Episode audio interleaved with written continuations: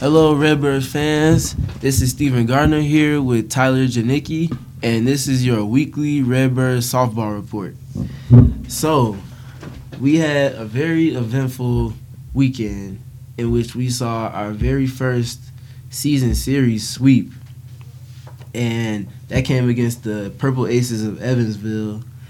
And the Redbirds, uh, we really did a good job putting together uh, winning efforts in each of those three games to improve our our conference record to eight and five, which solely solidifies us in third place. Two wins behind, um, two wins behind Missouri State, and it also puts us now to seven, pushes our win streak to seven games, uh, which is very very timely um, as there are a couple teams that were at the top of the rankings that are now sliding downward, and we're kind of swapping places with them. And it's just all coming together for the Redbirds. So Tyler, tell me what you saw in this weekend's in this weekend's performances from the Redbirds. Oh, for sure. So make that uh, seven straight for the red hot uh, Illinois State Redbirds. Uh, it seemed like watching the same game three times. Every game was very similar. Great pitching uh, duels by both sides. Uh, not a lot of runs that come by. You saw in, especially in the third game. I know you saw. Uh, they were able to capitalize on a lot of Evansville mistakes. Mm-hmm. Uh, but looking at uh, Sarah Fink in game one, Morgan Day in game two, and then a great relief performance by Ali Dumkuski in game three. Uh, the pitching was just solid. Uh, you look at the runs scored. Uh, ten, only ten runs for ISU scored in the entire uh, series, but they were able to take all three games because the pitching was so dominant. Yeah, um, as you said, the pitching was very dominant, and that's been one of the. It was one of the one of the struggles, uh, consistency wise, earlier in the season, um, prior to conference play. But as conference play approached, um, the pitching got better and better, and now we're almost finished with conference play, and um, we are having we are experiencing one of the better pitching um, combinations between Morgan Day and Sarah Fink um, as of late uh, resulting in this seven game win streak that we're enjoying. And we look to continue this um, this win streak as we move forward um, as we move forward in conference play. So now we'll look at recognition and standouts, um, whether it be statistically or performance wise, from um, individual efforts uh, from the Redbirds, from the softball team. So um, Tyler, you can go first.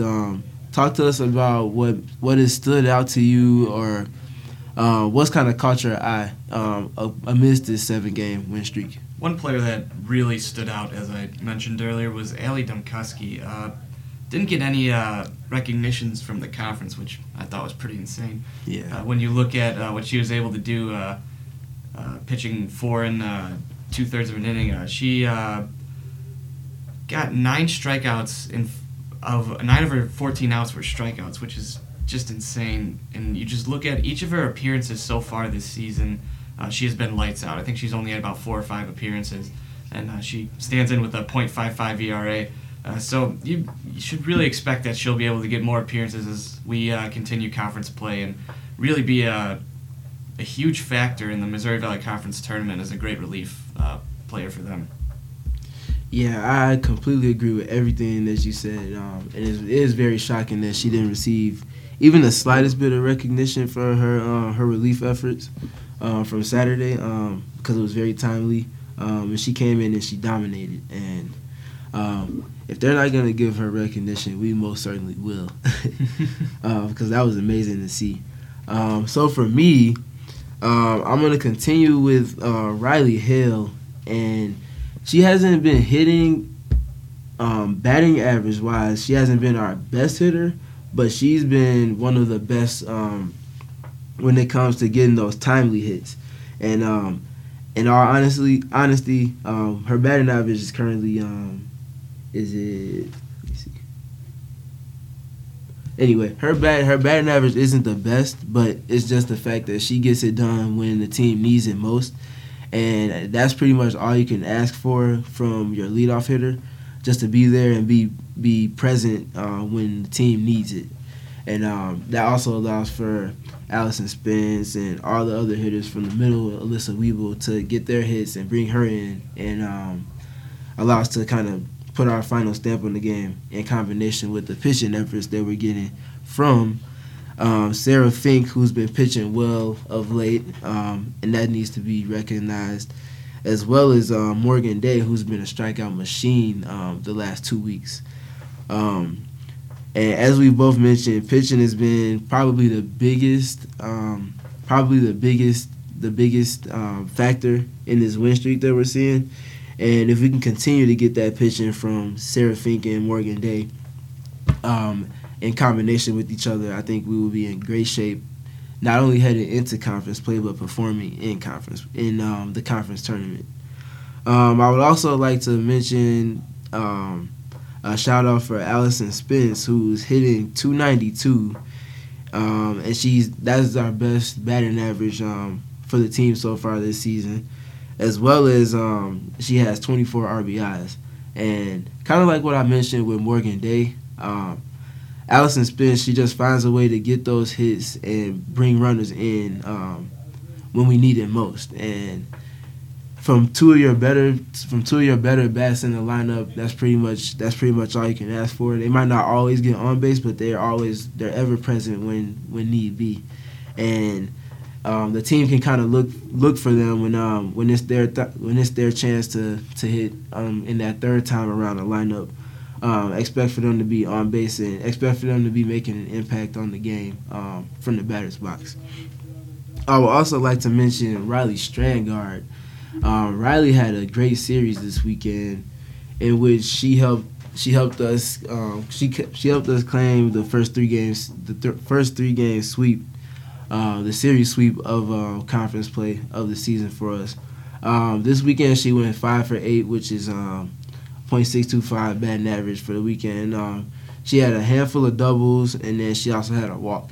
And uh, really, she just did a great job um, just getting on base. Um, that's pretty much all you can do. You got to give yourself a chance to win the games. And by doing so, with Riley getting on base, um, she did her job. So that had to be recognized as well. Um, so moving forward with the podcast, uh, let's do a little preview of um, the the series we have, the middle of the week series we have at Bradley, uh, which was pushed back from today to tomorrow because of um, because of the weather that we're expecting to experience.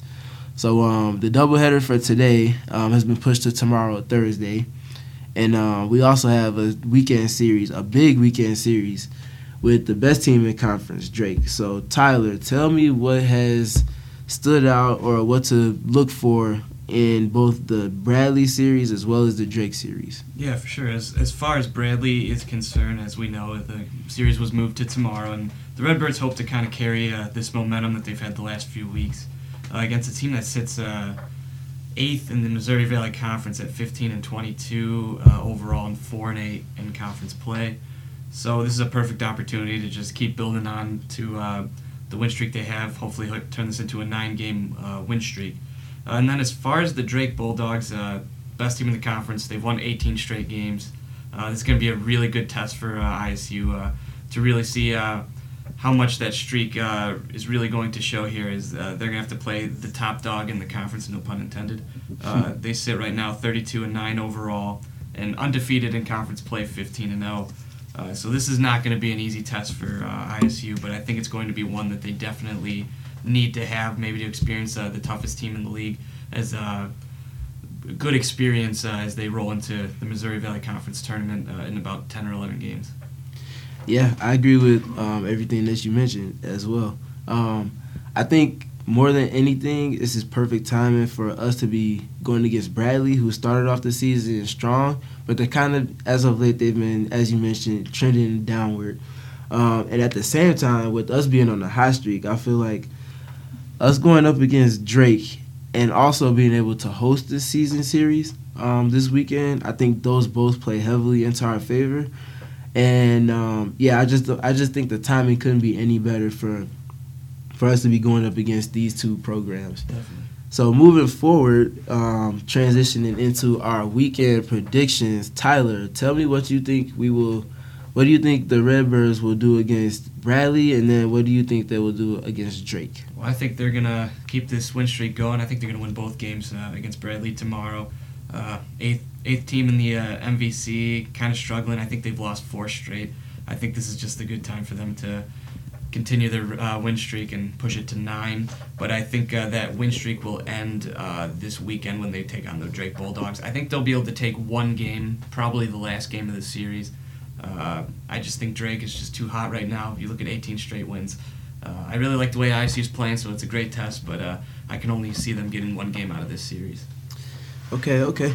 Well, for me, um, I'm of the same mindset um, ahead of the Bradley series. We will be on the road, but I don't think that will play too much of a too much of a uh, adversity for um, for our winning efforts. And I think we'll continue our win streak and win those two games, moving the win streak to nine games. And I think the win streak will be stopped this weekend as well as we host Drake. But I do I do believe we'll win two of three. Uh, which of those three which of those three we will win, I'm not sure, but I think we will figure figure out a way to pull out two of these three games um, this weekend against Drake. As you mentioned, it definitely won't be easy. Um, it'll be the toughest the toughest um, competition we'll we will have played in conference play, being that it's the top dog, no pun intended, in the conference. Um, Steal my joke, man. but yeah, I think um, I think we'll I think we'll win two of three, and I think we'll hopefully be able to catch up with um, Missouri State and either tie or potentially take the overtake the second place slot in conference play. So that is your softball Redbird report for this week. Um, we're hoping that the ladies can continue to keep up this highly competitive um, level of play that they've been that they've been riding for the last two weeks, and hopefully we'll have more great news for you guys in the next podcast um, next Wednesday. So until then, uh, have a great weekend.